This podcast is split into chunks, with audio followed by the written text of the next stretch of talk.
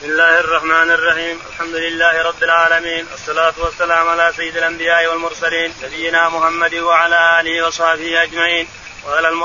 قال الإمام الحافظ أبو عبد الله محمد بن إسماعيل البخاري رحمه الله في صحيح كتاب الهيل باب في ترك الهيل وإن لكل امرئ ما نوى في الإيمان في الأيمان وغيره قال رحمه الله حدثنا أبو النعمان قال حدثنا حماد بن زيد عن يحيى بن سعيد عن محمد بن إبراهيم عن علقمة بن وقاص قال سمعت عمر بن الخطاب رضي الله عنه يخطب قال سمعت النبي صلى الله عليه وسلم يقول يا أيها الناس إنما الأعمال بالنية وإنما لامرئ ما نوى فمن كانت هجرته إلى الله ورسوله فهجرته إلى الله ورسوله ومن هاجر إلى دنيا يصيبها أو امراه يتزوجها فهجرته إلى ما هاجر إليه.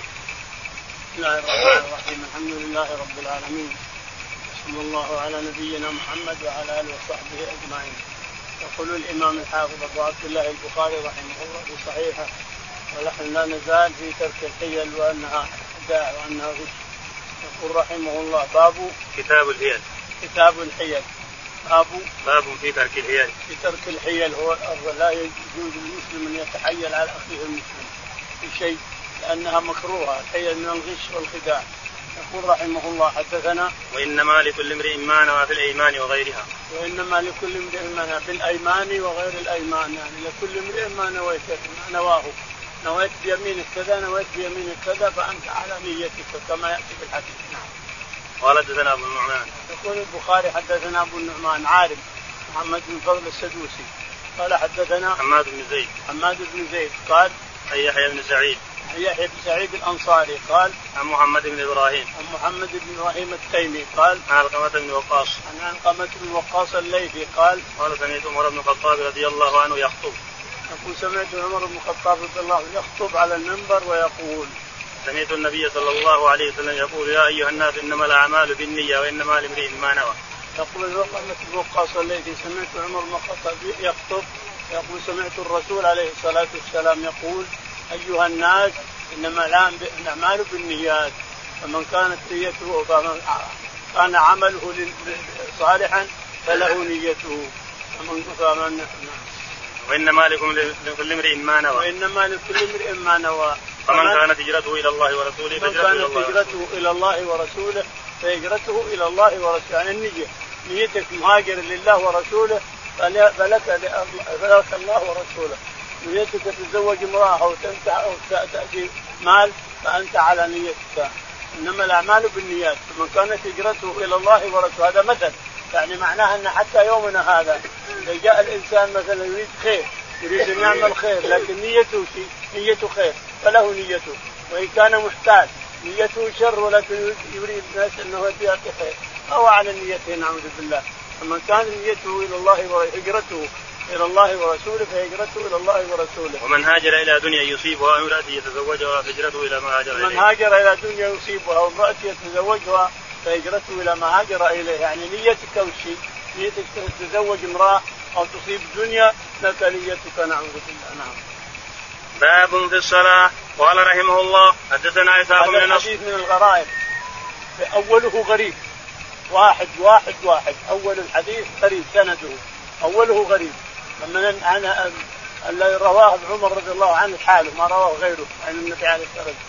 ثم رواه محمد علقمه علقمة بن وقاص الليثي عن عمر ما رواه غيره حاله رواه.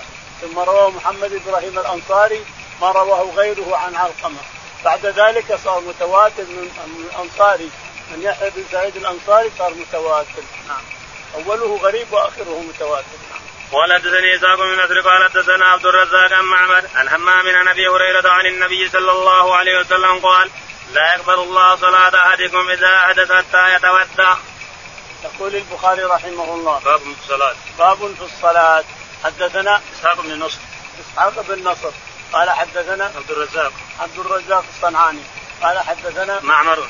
معمر. قال عن حمام عن أبي هريرة. عن حمام عن أبي هريرة رضي الله عنه.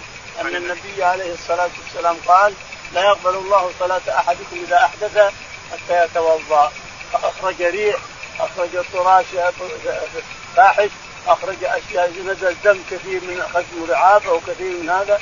لا يقبل الله صلاة أحدكم إذا أحدث حتى يتوضأ. باب في الزكاة وأن لا يفرق بين مجتمع ولا يجمع ولا يجمع بين متفرق. خشية الصدقة قال رحمه الله حدثنا محمد بن عبد الله الأنصاري قال حدثنا أبي قال حدثنا محمد بن عبد الله بن أنس أن أنس حدث أن أبا بكر كتب له فريدة الصدقة التي فرض رسول الله صلى الله عليه وسلم ولا يجمع بين متفرق ولا يفرق بين مجتمع خشية الصدقة. يقول البخاري رحمه الله باب في الزكاة الزكاة يعني الصلاة منها وأتى بالزكاة وقد وردت الصلاة والزكاة في 82 موضع في كتاب الله في القرآن. 82 قرنها الله تعالى. الصلاة والزكاة قرنت في 82 موضع في كتاب الله تعالى وتقدم لا يمكن يفرق بين الثنتين. يقول ولا يفرق بين مجتمع ولا يجمع بين متفرق ولا يفرق بين مجتمع ولا يجمع بين متفرق. خشية الصدقة. خشية الصدقة. تجي اثنين مثلا عندهم 40 عندهم 40 شاة الاثنين هذولا. يقومون يفرقون بينها يفرق هذا يجمعونها على عندهم 80 يجمعونها علشان لا يصير إلا شاة واحدة شاة واحدة في الثمانين شاة واحدة وفي المئة والواحد فيها شاتان فيجمعون بين الثمانين يصير إلا فيها شاة واحدة وكذلك يفرقون بين المجتمع على خشية الصدقة نعم. قال حدثنا محمد بن عبد الله الأنصاري. حدثنا محمد بن عبد الله الأنصاري. قال حدثنا ابي. حدثنا ابي قال. حدثنا ثمامة بن عبد الله بن أنس. ثمامة بن هشام بن ثمامة بن بن عبد الله بن أنس. بن عبد الله بن أنس بن مالك. عن أنس رضي الله تعالى عنه قال أن أبا بكر كتب له فريدة الصدقة التي فرض رسول الله صلى الله عليه وسلم. يقول ابا بكر كتب له فريضة الصدقة الذي فرضها الرسول عليه زكاة الصلاة. ولا يعني لما أرسله إلى البحرين كتب أبو بكر له فرائض الصدقات التي أخبر بها الرسول. نعم. ولا يجمع بين متفرق ولا يفرق بين ولا يجمع بين متفرق ولا يفرق بين مجتمع. خشية الصدقة. خشية الصدقة. يعني تجي اثنين مثلا شركاء يفرقون بين هذا علشان ما يصير عليهم إلا شاة واحدة أو يجمعون بينها علشان ما يصير إلا بعير واحد. في الأربعة شاة وفي الست وثلاثين فيها حقة. يقومون يفرقون بينها علشان ما يصير فيها إلا حقة. فيها جذعة. ولكن يصير فيها حقة يصير فيها جذعة. نعم. قال رحمه الله حدثنا قتيبة قال حدثنا إسماعيل بن جعفر عن أبي سهيل عن أبي أن طلعه من عبيد الله أن اعرابيا جاء إلى رسول الله صلى الله عليه وسلم سائل الرأس فقال يا رسول الله أخبرني ماذا فرض الله علي من الصلاة؟ فقال الصلوات الخمس إلا أن تطوى شيئا. فقال أخبرني بما فرض الله علي من الصيام. قال شهر رمضان إلا أن تطوى شيئا. قال أخبرني بما فرض الله علي من الزكاة. قال فأخبره رسول الله صلى الله عليه وسلم شرائع الإسلام. قال والذي أكرمك لا تطوع شيئا ولا أنقص مما فرض الله علي شيئا. فقال رسول الله صلى الله عليه وسلم أفلا إن صدق أو دخل الجنة إن صدق. وقال بعض الناس في عشرين ومائة بعير حقتان فإن أهلكها متعمدا أو وهبها أو اهتال فيها فرارا من الزكاة فلا شيء عليه. يقول البخاري رحمه الله. باب. تابع للباب. تابع للباب. حدثنا؟ قتيبة. قتيبة بن سعيد. قال حدثنا؟ إسماعيل بن جعفر. إسماعيل بن جعفر. قال حدثنا؟ أبو سهيل عن ابيه أبو سعيد. أبو سهيل عن أبو سهيل عن أبي أبي صالح. قال؟ عن طلحة بن عبيد الله. عن عن طلحة بن عبيد الله. بن عبيد الله التميمي. التيمي قال أن أعرابيا جاء إلى رسول الله صلى الله عليه وسلم سائل الرأس. يقول طلحة رضي الله عنه أن أعرابيا جاء إلى النبي عليه الصلاة والسلام سائل الرأس. الأعرابي اسمه ضمضم الغفاري رضي الله عنه وأرضاه. الأعرابي اسمه ضمضم الغفاري رضي الله عنه. فجاء إلى النبي عليه الصلاة والسلام سائر الرأس. يعني شوكته سائرة ثم يصيح يا محمد يا رسول الله أخبرني عن فرائض الإسلام إلى آخره. ثم سأله عن كل فريضة أول الصلاة ثم الصوم ثم الزكاة ثم الحج ثم إلى آخره. فقال الصلوات الخمس إلا أن تطوع شيئا. فقال ليس عليك إلا الصلوات الخمس إلا أن تطوع، التطوع أنت حر، تريد أن تتقرب إلى ربك تطوع، وإن صليت الفريضة ولا تطوعت بل فرض عليك واحدة بس، نعم. فقال أخبرني بما فرض الله علي من الصيام. فقال أخبرني بما فرض الله علي من الصيام، قال شهر رمضان. إلا أن تطوع شيئا. إلا أن تطوع تصوم لله كيف؟ نعم. قال فأخبرني بما فرض الله علي من الزكاة. قال أخبرني بما فرض الله علي من الزكاة من زكاة المال. فأخبره بما يجب عليه من الزكاة. نعم. قال والذي أكرمك لا اتطوع شيئا ولا أنقص مما فرض الله علي شيئا. قال والذي أكرمك يا رسول الله لا أتطوع شيئا ولا أنقص ما ذكرت شيئا. قال صدق. أو دخل الجنة إن صدق نعم. وقال بعض الناس في في عشرين ومائة بعير هبتان. وقال بعض الناس عن ابي حنيفة في عشرين و100 وناد بعير حقتان ناد بعير حقتان يعني فيها اثنتين هذا أبو حنيفة رحمه الله. فإن هلك فإن هلكها متعمدا أو وهبها أو احتال فيها فرارا من الزكاة فلا شيء عليه. فإن هلكها متعمدا أو وهبها أو احتال أو, فيها. أو احتال عليها أو باعها فلا شيء عليه يعني حتى لو تم النصاب. لو تم النصاب. لو تم الحول ما عليه شيء عند أبي حنيفة. قال رحمه الله حدثنا عيسى قال حدثنا عبد الرزاق قال حدثنا معمر عن همام عن أبي هريرة رضي الله عنه قال قال رسول الله صلى الله عليه وسلم يكون كنز أحدكم يوم القيامة شجاعا أقرأ يفر منه صاحبه فيطلبه ويقول أنا كنزك. قال والله لن يزال يطلبه حتى يبسط يده حتى يبسط يده فيلكمها فاه وقال رسول الله صلى الله عليه وسلم إذا ما رب النعم لم يعط حقها تسلط عليه يوم القيامة تخبط وجهه بأخفافها. وقال بعض الناس في رجل له إبل فخاف أن تجب عليه الصدقه فباها بإبل مثلها أو بغنم أو ببقر أو بدراهم فرارا من الصدقة بيوم احت... بيوم احتيالا فلا بأس عليه. وهو يقول إن زكى إبله قبل أن يهول الهول بيوم أو بسنة جازت عنه. يقول البخاري رحمه الله حدثنا إسحاق. كتاب إسحاق. حدثنا إسحاق. قال حدثنا عبد الرزاق. عبد الرزاق. قال حدثنا معمر. معمر. قال عن همام عن أبي هريرة. عن همام عن أبي هريرة رضي الله عنه قال قال قال رسول الله صلى الله عليه وسلم يكون كنز أحدكم يوم القيامة شجاعا اقرا يقول الرسول عليه الصلاة والسلام يكون كنز أحدكم يوم القيامة. شجاعا شجاعا حنك شجاعا أقرع. يفر منه صاحبه. يفر صاحبه منه يوم القيامة. عريان يفره يتبعه. يتبعه يتبعه الحنك حتى يلقمه حتى يمجده ويلقمه فيقومه نعوذ بالله. نعم. ويقول أنا كنزك. ويقول أنا كنزك. ليه تهرب؟ ليه تهرب؟ أنا كنزك. كنزتني في الدنيا والآن ألقمك أعضك. بدل ما كنزتني ولا تصدقت قال والله لن يزال يطلبه حتى يبسط يده. يقول والله لا يزال يطلبه كنزه حنش. أعوذ بالله.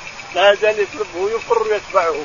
حتى يعطيه يده ثم يلقمها فاه وقال رسول الله صلى الله عليه وسلم إذا ما رب النعم لم يعطي حقها تسلط عليه يوم القيامة. يقول إذا رب النعم ما سلط يقول الرسول عليه الصلاة والسلام إذا رب النعم ما ما يعطي حقها تسلط عليه يوم القيامة. تخبط وجهه ضد وجهه وقد جاء أنه يفتح لها فتصيبه تمشي عليه. تصير تمشي عليه؟ الإبل إبل والغنم غنم تحبه ويفتح لها نعوذ بالله ويستمر عليه يوم القيامة نعم. وقال بعض الناس في رجل له إبل فخاف أن تجب عليه.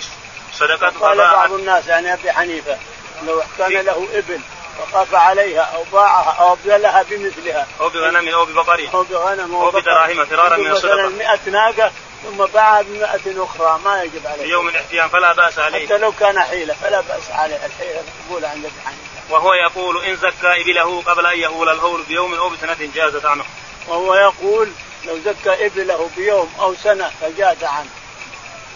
هذا حتى عندنا.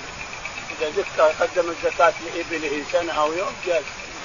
قال رحمه الله حدثنا قتيبة بن سعيد قال حدثنا ليث عن ابن شهاب عن عبيد الله بن عبد الله بن عتبة بن مسعود عن ابن عباس قال استفتى سعد بن عبادة الأنصاري رسول الله صلى الله عليه وسلم في نذر كان لأمه توفيت قبل أن تبقي. فقال رسول الله صلى الله عليه وسلم ائته عنها وقال بعض الناس إذا بلغت الإبل عشرين ففيها أربع شياه فإن وهبها قبل الهول أو باعها فرارا واحتيالا لإسقاط الزكاة فلا شيء عليه. وكذلك إن أتلفها فمات فلا شيء في ماله. يقول البخاري رحمه الله. حدثنا قتيبة بن سعيد. قتيبة بن سعيد. قال حدثنا ليث بن سعد. ليث بن سعد. قال عن ابن شهاب. عن ابن شهاب الزهري. قال عن عبيد الله بن عبد الله بن عتبة بن مسعود عبيد الله بن بن مسعود. قال عن ابن عباس رضي الله عنهما عن ابن عباس رضي الله عنهما. قال استفتى سعد بن عبادة الأنصاري رسول الله صلى الله عليه وسلم سعد بن عبادة الأنصاري رئيس الخزرج. استفتى الرسول عليه الصلاة والسلام في نذر كان على أمه توفيت. في نذر كان على أمه توفيت وهو عليها. قال فأوهى فيكفي أن سدد عنها قال نعم أوفي عنها أنت وقال بعض الناس إذا بلغت الإبل عشرين ففيها أربع شياه. وقال أبو حنيفة إذا بلغ الإبل عشرين ففيها شاة نعم. ففيها أربع شياه. ففيها عشرين إذا بلغ الإبل عشرين ففيها أربع شياه. فإن وهبها قبل الحول أو باعها فرارا واحتيالا الزكاة فلا شيء عليه. فإن باعها أو فرقها أو وهبها احتيالا لإسقاط الزكاة احتيالا عن الزكاة فلا شيء عليه. فلا شيء عليه. هذا كله كلام. وكذلك إن أتلفها فمات فلا شيء في ماله. كذلك إن أتلفها فمات فلا شيء في ماله. يعني ما نخسر الورثة باب الهيلة في النقاح قال رحمه الله حدثنا مسدد قال حدثنا يحيى بن سعيد بن عبيد الله قال حدثني نافع عن عبد الله رضي الله عنه أن رسول الله صلى الله عليه وسلم نهى عن الشغال. قلت لنافع ما الشغال؟ قال ينكه ابنة الرجل وينكه ابنته بغير صداق وينكه أخت الرجل وينكه أخته بغير صداق وقال بعض الناس إن احتال حتى حتى تزوج على الشغار فهو جائز والشرط باطل وقال في المتعة النكاح فاسد والشرط باطل وقال بعضهم المتعة والشغار جائز والشرط باطل. يقول البخاري رحمه الله باب باب الحيلة في النكاح. باب الحيلة في النكاح يعني في التزوج. حدثنا مسدد مسدد قال حدثنا يحيى بن سعيد. يحيى بن سعيد. قال عن عبيد الله. عن عبيد الله بن بسر قال قال حدثني نافع عن عبد الله رضي الله عنه. حدثني نافع عن عبد الله بن عمر رضي الله عنهما قال أن رسول الله صلى الله عليه وسلم نهى عن الشغال. أن النبي عليه الصلاة والسلام نهى عن الشغار والشغار قلت لنافع ما الشغار؟ قلت لنافع ما الشغار؟ قال قال ينكه ابنة الرجل وينكه ابنته بغير صداقة. قال الرجل ينكح ابنة هذا وينكح هذا ابنته، يعني أنا أعطيك بنتي وأنت تعطيني بنتك بدون صداق، ما بينهم صداق، هذا الشغار، يعني الشغار يعني إنه ثغره، ثغره ما يعني فضي، ما في ما في فلوس. الشغار هو الفراغ ما في فلوس، ما أعطيتني فلوس ولا أعطيتك فلوس، تعطيني بنتك وأعطيك بنتي. هي تصير صداقة صداقة وهذه تصير صداقة إلى هذا حرام نعوذ بالله وباطل النكاح. وينكه أخت الرجل وينكه أخته بغير صداق. هو هذا الشغار نعم. وقال بعض الناس إن احتال حتى تزوج على الشغار فهو جائز. وقال أبو حنيفة إن احتال حتى تزوج على الشغار فهو جائز، احتال حتى سوى حيله حتى تزوج على الشغار فهو جائز نعم. والشرط باطل. الشرط باطل إن شرطاه فهو باطل. هو الشغار الشغار هو الشرط ما في شغار غير الشرط وقال في المتعة النكاح فاسد والشرط باطل. وقال في المتعة أبو حنيفة يقول المتعة الشغار النكاح فاسد. النكاح فاسد والشرط باطل. والشرط باطل طيب. وقال بعضهم المتعة والشغار جائز والشرط باطل. وقال بعضهم النكاح جائز والشرط باطل، النكاح جائز. المتعة والشغار جائز. المتعة والشغار جائز والمتعة حرام. والشرط باطل. والشرط باطل. قال حدثنا مسدد. المتعة وينكح المرأة يتمتع فيها ويطلقها. ناوي بقلبه. أنه ينكح هذه المرأة ثلاثة أيام أربعة أيام أسبوع أسبوعين ثم يطلقها. ناوي بقلبه هذه المتعة. هذا نكاح المتعة حرام. أي باطل. الشريعة الإسلامية باطل. لأن الرسول حرمه. تنكح المرأة. تنوي أنك تتزوجها. ثم بعد ذلك تطلقها. حرام عليك هذا. لابد تتزوج على أنها أم عيالك. تتزوج على أنها أم أولادك. وإلا فالنكاح باطل. نكاح المتعة باطل. قال رحمه الله حدثنا مسدد قال حدثنا يحيى عن بيت الله بن عمر قال حدثنا الزهري عن الحسن وعبد الله بن محمد بن علي عن أبيهما أن عليا رضي الله عنه قيل له إن ابن عباس لا يرى بمدة النساء بأسا فقال إن رسول الله صلى الله عليه وسلم نهى عنها يوم خيبر وقال له من الحمر الإنسية وقال بعض الناس إن احتال حتى تمتع فالنكاح فاسد وقال بعضهم النكاح جائز والشرط باطل. يقول البخاري رحمه الله حدثنا مسدد. مسدد قال حدثنا يحيى. يحيى قال حدثنا عبيد الله بن عمر. عبيد الله بن عمر العمري قال قال حدثنا الزهري عن الحسن. الزهري عن الحسن وعبد الله بن محمد بن علي. عن عبد الله بن محمد بن علي. بن محمد بن علي عن أبيهما. عن أبيهما قال أن علي رضي الله عنه. أن علي رضي الله عنه قال قيل له إن ابن عباس لا يرى بمتعة النساء. قيل له إن ابن عباس لا يرى في متعة النساء بأسا. قال وقال إن رسول الله صلى الله عليه وسلم نهى عنها يوم خيبر وقال له من الحمر الانسيه. قال علي رضي الله عنه إن النبي عليه الصلاة والسلام نهى عنها يوم خيبر ونهى عن لحم الحمر الأنسية. هذا وهم. الرسول ما نهى عن المتعة يوم خيبر ولا تكلم عنها شيء. إنما نهى عن الحمر الأنسية صح. وأما المتعة فنهى عنها في حجة الوداع بس. نهى عنها في حجة الوداع عليه الصلاة والسلام.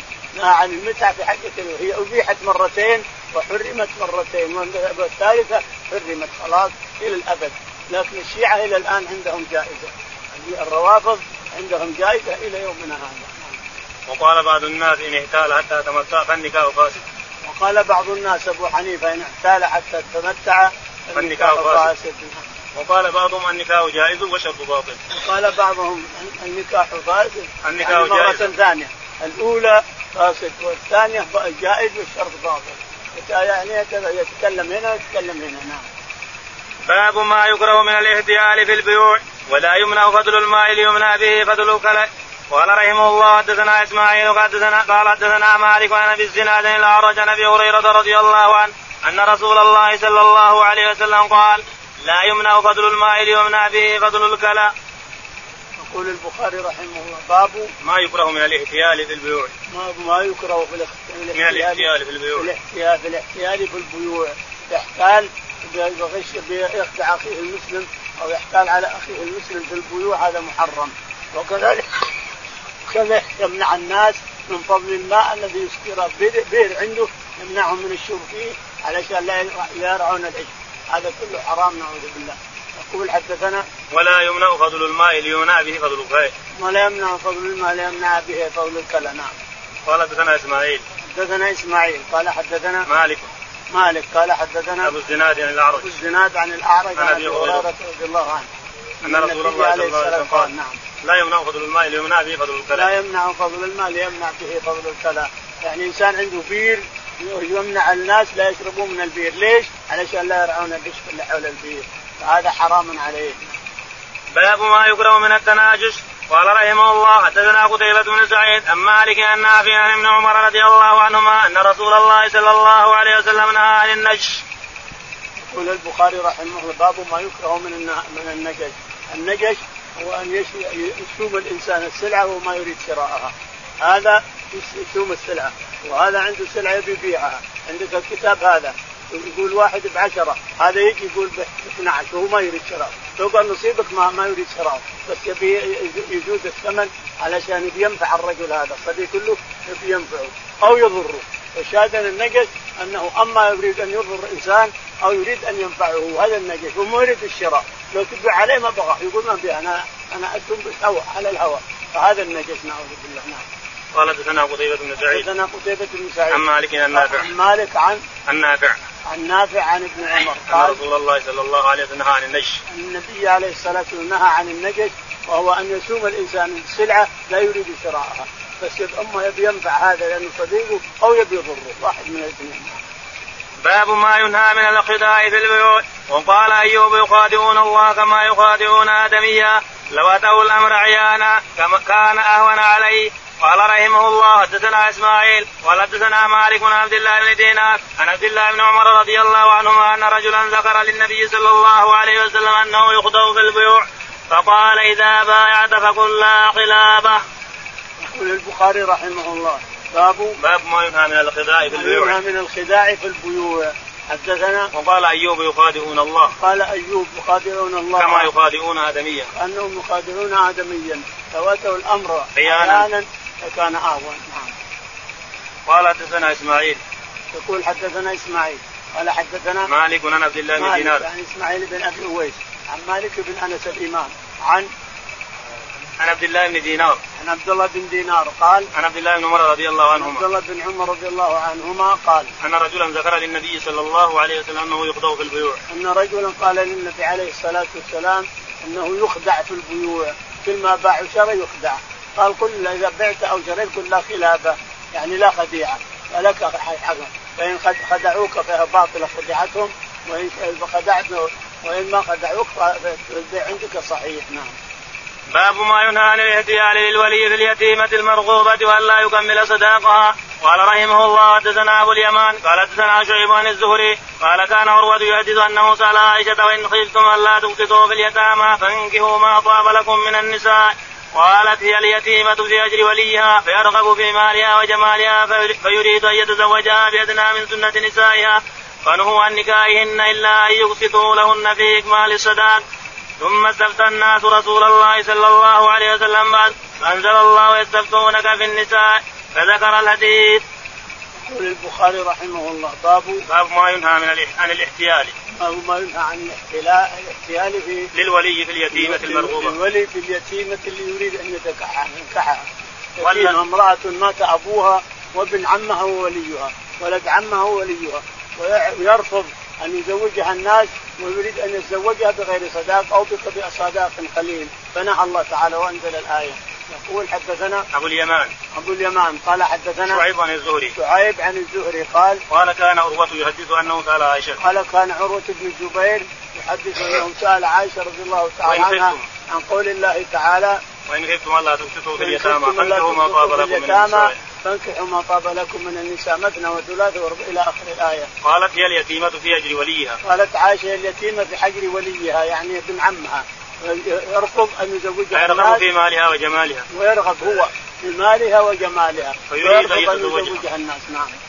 ويريد أن يتزوجها بأدنى من سنة نسائها. يريد أن يتزوجها بأدنى من صداقها عنده. فنهوا عن نكاحهن إلا أن يوسطوا لهن في إكمال الصداق نهوا بهذه الآية عن نكاحهن إلا أن يعطيها صداقها كامل مثل ما يعطيها الناس ولا فهي حرام عليه نعم ثم استفتى الناس رسول الله صلى الله عليه وسلم بعد فأنزل الله استفتى الناس الرسول عليه الصلاة والسلام بعد فأنزل الله ويستفتونك في النساء. فأنزل الله يستفتونك في النساء في اليتامى. نعم. وذكر الحديث. ذكر الحديث والآية. نعم. باب إذا غصب جارية فزعم أنها ماتت فقضي بقيمة الجارية الميتة. ثم وجدها صاحبها فهي له وترد القيمة ولا تكون القيمة ثمنا وقال بعض الناس الجارية للغاصب لأخذه القيمة وفي هذا احتيال لمن اشتهى جارية رجل لا يبيعها فغصبها واعتل بأنها ماتت حتى يأخذ ربها قيمتها فيطيب للغاصب جارية غيره. قال النبي صلى الله عليه وسلم أموالكم عليكم حرام ولكل غادر لواء يوم القيامة. قال رحمه الله حدثنا حدثنا أبو نعيم قال حدثنا سفيان عن عبد الله بن دينار عن عبد الله بن عمر رضي الله عنهما عن النبي صلى الله عليه وسلم قال لكل قادر لواء يوم القيامة يعرف به. يقول البخاري رحمه الله باب باب إذا غصب جارية إذا غصب جارية وأخفاها عن سيدها فزعم أنها ماتت فزعم لصاحبها أنها ماتت فقضي بقيمة الجارية الميتة فقضي بجارية الجارية الميتة بقيمة الجارية الميتة أعطاها سيدها نعم ثم وجدها صاحبها فهي له ثم وجدها صاحبها فهي له حتى لو اخذ قيمتها. وترد القيمة. وترد القيمة لأن هذا احتيال نعوذ بالله. ولا ترد القيمة على على الرجل اللي اغتصبها. ولا تكون القيمة ثمنا. ولا تكون تكون القيمه ثمنا لها لا يصح. يعني كون قيمتها حين اغتصبها في قيمة لا يصح هذا لأنه بيع باطل لأنه بغير رضا والبيع لازم من الرضا ليس يصح البيع بحق مكره سوى ما بحق إلا ببيع واشتراء نعم. وقال بعض الناس الجارية للغاصب وقال بعض الناس يعني ابي حنيفه الجارية للغاصب اغتصبها واخفاها وقال سيدي انها إنها ماتت أو ضاعت ثم أعطاه قيمتها. يأخذ القيمة. الغاصب ويعطى قيمتها هذا باطل هذا وفي هذا احتيال لمن اشتهى جارية رجل لا يبيعها فغصبها يقول ابو حنيفة لو غصب جارية رفض صاحبها أن يبيعها فاغتصبها واعتل بأنها ماتت. واعتل بأنها ماتت. حتى يأخذ ربها قيمتها ربها فهو جائز يقول فيطيب للغاصب جارية غيره. فيطيب للجارية جارية غيره نعم. فيطيب للغاصب جارية غيره. فيطيب للغاصب جارية غيره. هذا كله كلام باطل لا لا يصح. كل الكلام اللي جابه البخاري عن أبي حنيفة باطل لا يصح. قال النبي صلى الله عليه وسلم أموالكم عليكم حرام. لقوله عليه الصلاة أموالكم إنما أموالكم علي عليكم حرام. كحرمة يومكم هذا. جاركم هذا فأموال علينا حرام. لا يجوز يغتصب جارية إنسان ويخفيها علشان يعطيه ثمنها. هذا لا يجوز هذا اغتصاب. ولكل غادر لواء يوم القيامة. ولكل غادر لواء يوم القيامة. خذ فلان ابن فلان يعطى أجرته يوم القيامة قدام الناس. أخذ أخذ قال حدثنا أبو نعيم. يقول البخاري حدثنا أبو نعيم قال حدثنا سفيان. حدثنا سفيان. عن عبد الله بن دينار. عن عبد الله بن دينار عن عبد الله بن عمر رضي الله عنهما. عن عبد الله بن عمر رضي الله عنهما قال عن النبي صلى الله عليه وسلم قال النبي عليه الصلاة والسلام لكل غادر اللواء يوم القيامة يغرف به. كل غادر اللواء يوم القيامة يرفع عليه قدرة هذه قدرة فلان فلان قدام الناس. اخطا حاله اخطا حاله باب قالت قالت قال رحمه الله حدثنا محمد بن كثير عن سفيان عن هشام عن عروة عن زينب ابنة أم سلمة عن أم سلمة عن النبي صلى الله عليه وسلم قال إنما أنا بشر وإنكم تختصمون ولعل بعضكم أن يكون ألهن بحجته من بعض فاقضي له ولا نحو ما أسمع فمن قضيت له من حق أخيه شيئا فلا يأخذ فإنما أغطوا له قطعة من النار. يقول البخاري رحمه الله حدثنا باب باب حدثنا محمد بن كثير. حدثنا محمد بن كثير العبدي قال حدثنا سفيان. سفيان الثوري قال عن هشام. عن هشام قال عن عروة. عن عروة قال عن زينب بنت أم سلمة. عن زينب بنت أبي سلمة عن أم سلمة رضي الله عنها عن النبي صلى الله عليه وسلم قال إنما أنا بشر وإنكم تختصمون. عن النبي عليه الصلاة والسلام قال إنما أنا بشر وإنكم تختصمون إلي. ولعل بعضكم أن يكون ألحن برجته لعل بعضكم يكون ألحن يكون فصيح. كلامه واضح وهذا ما يقدر يحتاج ما يقدر يتكلم لأنه ما يقدر يبين حجته ما يستطيع ما أعطاه الله ملكه الكلام. وهذا فصيح ويتكلم فيه. فالرسول يحكم للفصيح هذا فحسبه صحيح. فمن حكمت له بمال أخيه فإنما أقطع له قطعه من جهنم. باب في النكاح. قال حدثنا مسلم بن إبراهيم قال حدثنا هشام قال حدثنا ابن أبي كثير نبي سلمة نبي هريرة عن النبي صلى الله عليه وسلم قال لا تنكه البكر حتى تستاذن ولا الزيب حتى تستعمر هذه نكاحها والزوج يعلم أن الشهادة باطلة فلا بأس أن يطاها وهو تزويج صحيح. يقول البخاري رحمه الله باب باب في النكاح. في النكاح. حدثنا مسلم بن إبراهيم. مسلم بن إبراهيم قال حدثنا هشام. هشام قال حدثنا يحيى بن أبي كثير. يحيى بن أبي كثير قال عن أبي سلمة عن أبي هريرة. عن أبي سلمة عن أبي هريرة عن النبي صلى الله عليه وسلم النبي قال عليه الصلاة والسلام قال لا تنكح البكر حتى تستأذن. لا تنكح البكر حتى تستيب حتى تستأذن ولا البكر حتى تستأمر. قال وما أمرها؟ ما تستأذن. قال يقال لها فلان يخطبك فإذا سكتت فهو رضاها. وقال بعض الناس إن لم تستأذن البكر ولم تزوج وقال بعض الناس عن أبي حنيفة إن لم تستاذن البكر ولم تزوج فاحتال رجل. فاحتال رجل وجاب شاهدين اثنين. زور أنه تزوجها برجاها جاب, جاب اثنين شهود شهدوا له أنه تزوجها فله أن ينكحها. ولو, ولو كان الشهادة زور والنكاح باطل. ما ينكح ذمة من قال ذلك. أعوذ بالله.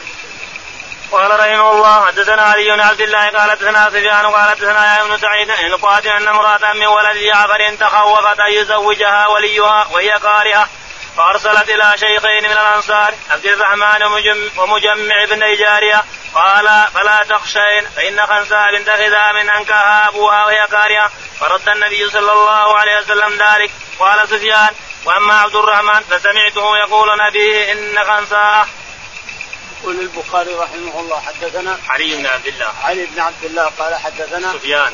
سفيان قال حدثنا يحيى بن سعيد. يحيى بن سعيد قال عن القاسم. عن القاسم بن محمد عن أبيه قال أن امرأة من ولد جعفر تخوفت أن امرأة من ولد جعفر تخوفت ان يزوجها أبوها بدون رضاها بلا رضاها. فأرسلت إلى شيخين من الأنصار عبد الرحمن ومجمعي بن جارية. فأرسلت إلى شيخين من الأنصار عبد الرحمن مجمع و عبد الرحمن. عبد الرحمن. ابن الجارية. ابن الجارية. ابن الجارية. قال قال قالت لهما تخوف يزوجني أبي. فقال لا تخافا. إن خنسة جاءت إلى النبي عليه الصلاة والسلام. فقال زوجني أبي بدون رضاي قال استقل النكاح. فأنت استقل النكاح. لا زوج بدون رضاي استقل النكاح. قال رحمه الله حدثنا أبو نعيم قال حدثنا شيبان يحيى عن أبي سلمة عن أبي هريرة رضي الله عنه قال قال رسول الله صلى الله عليه وسلم لا تنكه الأيم حتى تستمر ولا تنكه البكر حتى تستأذن. قالوا كيف إذنها؟ قال أن تسكت. وقال بعض الناس إن اهتال إنسان بشاهد زور على تزويج امرأة ثيب بأمرها فأثبت القاضي نكاها إياه والزوج يعلم أنه لم يتزوجها قط. فإنه يسع هذا النكاح ولا بأس بالمقام له معها. هذا زنا هذا زنا يقول البخاري رحمه الله حدثنا أبو نعيم. أبو نعيم قال حدثنا شيبان. شيبان قال حدثنا يحيى. يحيى قال عن أبي سلمة عن أبي هريرة رضي الله عنه. سلمة عن أبي هريرة رضي الله عنه. قال قال رسول الله صلى الله عليه وسلم. قال النبي عليه الصلاة والسلام لا تنكه الأيم حتى تستأمر. الايم الأيم تستأذن والبكر تستأمر. كيف ابنها كيف أمرها؟ قال أنت يقال لها هذا يتزوجك وتسكت. يعني ابنها سمعتها وقال بعض الناس إن اهتال إنسان بشاهدي زور على تزويج امرأة ثيب بأمرها فاثبت القاضي نكاحها إياه والزوج يعلم أنه لم يتزوجها يقول بعض الناس البخاري يقول بعض الناس كناية عن أبي حنيفة رحمه الله. إن اهتال إنسان بشاهدي اهتال زور إنسان بشاهدي جاء بشاهدين عند القاضي وأنه تزوج هذه المرأة عند القاضي فتزوجها وأقام معها فهو حلال. وهو يعلم أنه لم يتزوجها قط. يعلم أنه لم يتزوجها وأنه يزني بها. يعلم هذا. أعوذ بالله. فإنه يسوء هذا النكاح ولا بأس بالمقام له معها أعوذ بالله. أعوذ بالله. هذا إباحة الحرام للزنا إباحة للزنا. قال رحمه الله حدثنا أبو عاصم عن ابن جريج عن ابن أبي مليكة عن زكوان عن عائشة رضي الله عنها قالت قال رسول الله صلى الله عليه وسلم البكر تستأذن. قلت إن البكر تستحيي. قال اذنها صماتها وقال بعض الناس إن هوي رجل جارية يتيمة أو بكرا فأبت. فاحتال بش فجاء بشاهدي زور على أنه تزوجها فأدركت فرضيت اليتيمة فقبل القاضي شهادة الزور والزوج يعلم ببطلان ذلك حل له الوطن. أعوذ بالله. هذا هو الزنا الصريح. هذا هو الزنا الصريح. يقول البخاري رحمه الله حدثنا أبو عاصم. أبو عاصم. قال حدثنا ابن جريج. ابن جريج قال ابن أبي مليكة. عن ابن أبي مليكة قال حدثنا زكوان ذكوان قال عن عائشة رضي الله عنها قالت قال رسول الله صلى الله عليه وسلم البكر تستأذن؟ قلت إن البكرة تستحي قال ابن صماتها تقول عائشة رضي الله تعالى عنها البكر تستامر يا رسول الله ما ينا ما تتكلم قال ابنها سماتها إذا سكتت خلاص. فلان ابن فلان يسرح لها. فلان ابن فلان يخطبك تريدونه فإذا سكتت زوجت خلاص. وإن رفضت قالت لا لا خلاص. وقال بعض الناس إن هوي رجل جارية يتيمة أو بكرا وقال بعض الناس إن هوي رجل. جارية يتيمة جارية. يتيمة بكرا. نعم. فأبت فأبت فاحتال فجاء بشاهدي زور على أنه تزوجها. امتنعت هي. جاء شخص يريدها فامتنعت فاحتال بعض الناس وجاء بشهيدي زور عند القاضي فشهدا أنه تزوجها. فأدركت فرضية اليتيمة. فأدركت فرغة اليتيمة أنه فقبل القاضي شهادة الزور. قبل القاضي شهادة الزور. والزوج يعلم ببطلان ذلك. والزوج يعلم أن النكاح باطل. حل له الوطن هذا هو حل له الوطن هذا هو الزنا بعينه. نعم. باب ما يكره من احتيال المرأة مع الزوج والضرائر وما نزل على النبي صلى الله عليه وسلم في ذلك. قال رحمه الله حدثنا عبيد بن إسماعيل قال حدثنا أبو أسامة عن هشام عن أبي عن عائشة رضي الله عنها قالت كان رسول الله صلى الله عليه وسلم يحب الحلوى ويحب العسل وكان إذا صلى العصر أجاز على نسائه فيدنو منهن فدخل على حفصه فاعتبس عندها أكثر مما كان يعتبس. فسألت عن ذلك فقال لي فسألت عن ذلك فسألت عن ذلك فقال لي أحدت امرأة من قومها عقة عسل فسقت رسول الله صلى الله عليه وسلم منه شربة. فقلت أما والله لنحتالن له. فذكرت ذلك لسودة قلت إذا دخل عليك فإنه سيدنو منك فقولي له يا رسول الله أكلت مغافير فإنه سيقول لا فقولي له ما هذه الريح. وكان رسول الله صلى الله عليه وسلم يشتد عليه أن يوجد منه الريح. فإنه سيقول سقتني حفصة شربة عسل فقولي له جرست نحله العرف وسأقول ذلك وقولي أنت يا صفية فلما دخل على سوداء قلت قلت تقول سودة والذي لا إله إلا هو لقد كدت أن أبادره بالذي قلت لي وإنه لعلى الباب فرقا منك. فلما دنا رسول الله صلى الله عليه وسلم قلت له يا رسول الله أكلت مغافير؟ قال لا. قلت فما هذه الريح؟ قال سقتني أفسد شربة عسل قلت جرست نعل الأرفض فلما دخل علي قلت له مثل ذلك. ودخل على صفية فقالت له مثل ذلك. فلما دخل على حفصة قالت له يا رسول الله لا أسقيك منه. قال لا حاجة لي به. قالت تقول سودة سبحان الله لقد حرمنا قالت قلت لها اسكتي يقول البخاري رحمه الله حدثنا باب ما يكره. من من احتيال المرأة مع الزوج. باب ما يكره من احتيال المرأة على زوجها. والضرائر وضرائرها يعني عند الزوجات هو تال على الزوجات علشان ما يقيم عندهن كثير. يقول رحمه الله. وما نزل على النبي صلى الله عليه وسلم في ذلك. وما نزل على النبي في ذلك. نزلت آية التحريم سورة التحريم بكاملها. حدثنا عبيد بن إسماعيل. عبيد بن إسماعيل قال حدثنا أبو أسامة. أبو أسامة قال حدثنا هشام عن أبيه. هشام عن أبيه قال عن عائشة قالت كان رسول الله صلى الله عليه عائشة وسلم رضي الله عنها قالت كان رسول الله عليه الصلاة والسلام. يحب الحلواء ويحب العسل. يحب العسل يحب الحلوى ويحب العسل.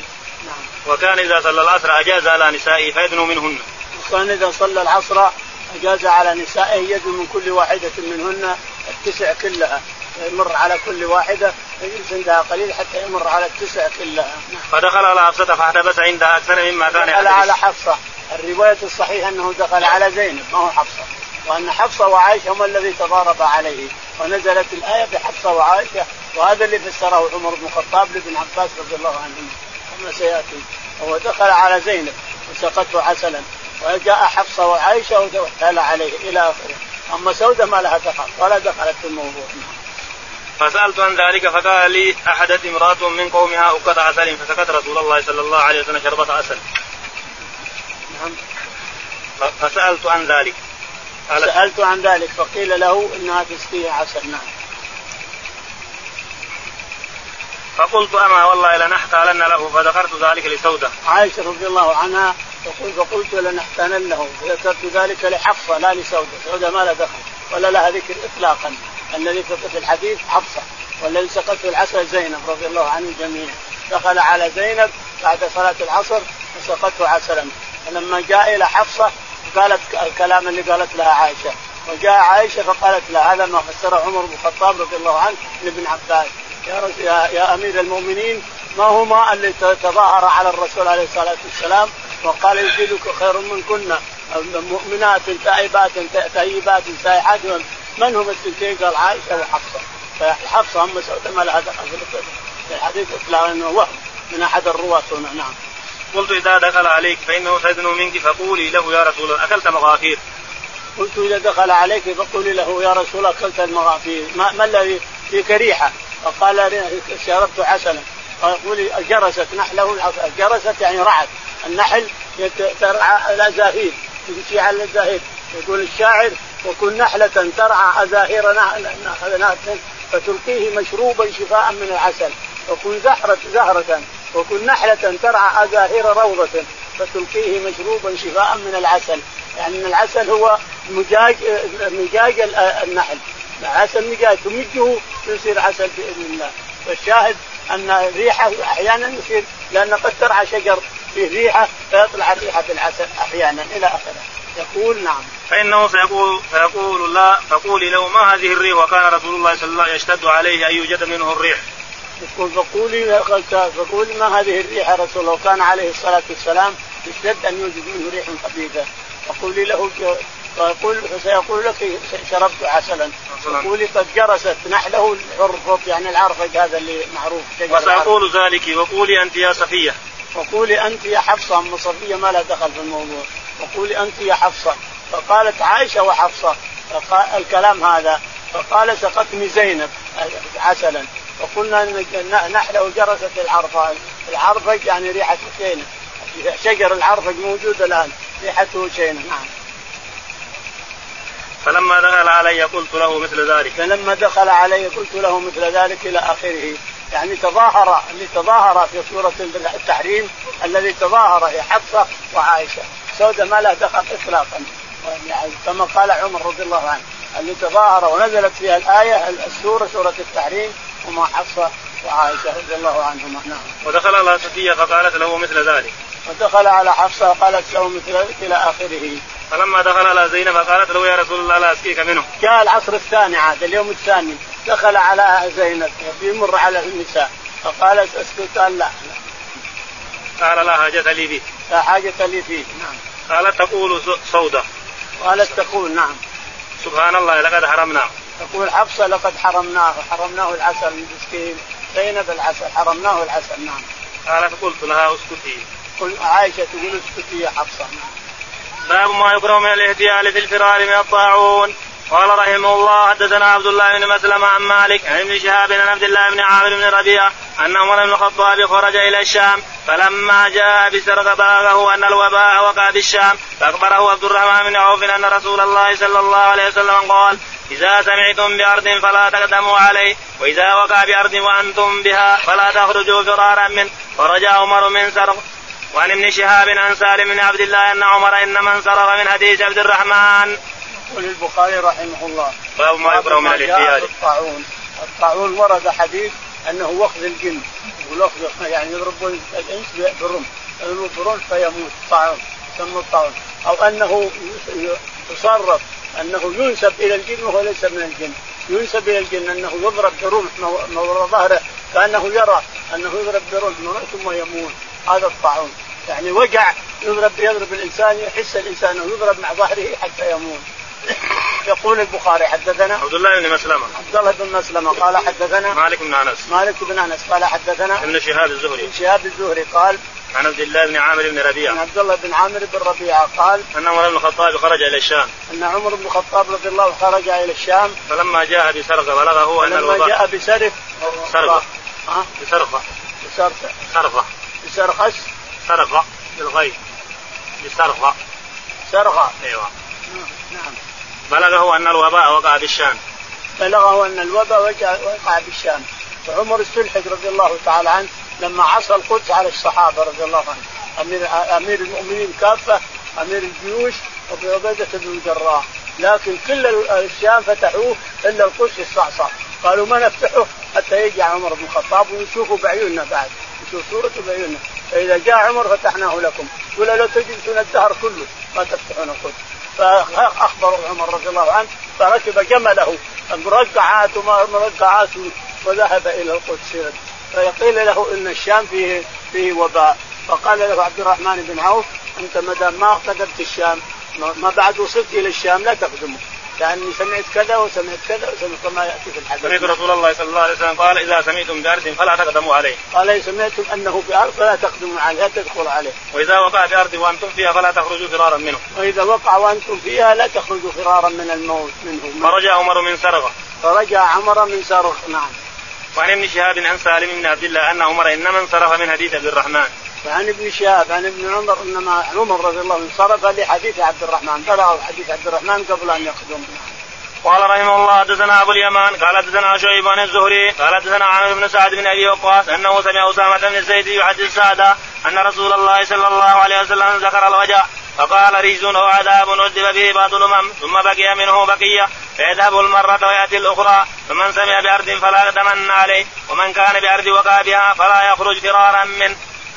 يقول البخاري رحمه الله حدثنا أبو اليمان. أبو اليمان قال حدثنا شعيب عن الزهري. شعيب عن الزهري قال قال حدثنا عامر بن سعد بن أبي عامر وقاص. بن سعد بن أبي وقاص. أنه سمع أسامة بن زيد. س... أنه سمع أسامة بن زيد يقول يحدث سعدا أن رسول الله صلى الله عليه وسلم حدث سعد بن أبي وقاص أن رسول الله عليه الصلاة والسلام ذكر الوجع. إذا سمعتم بالوجع فلا تقدموا عليه نعم. فقال رجز أو عذاب أصيب به بعض الأمم. إنه رجز أو عذاب أصيب به بعض الأمم. ثم بقي منه بقية. وذهب وبقي منه بقية يعني نعم. فيذهب المرة ويأتي الأخرى. فيذهب المرة ويأتي الأخرى. يذهب ثم يرجع. المرض هذا نعوذ بالله يذهب ثم يرجع نعم. فمن سمع بأرض فلا يقدمن عليه.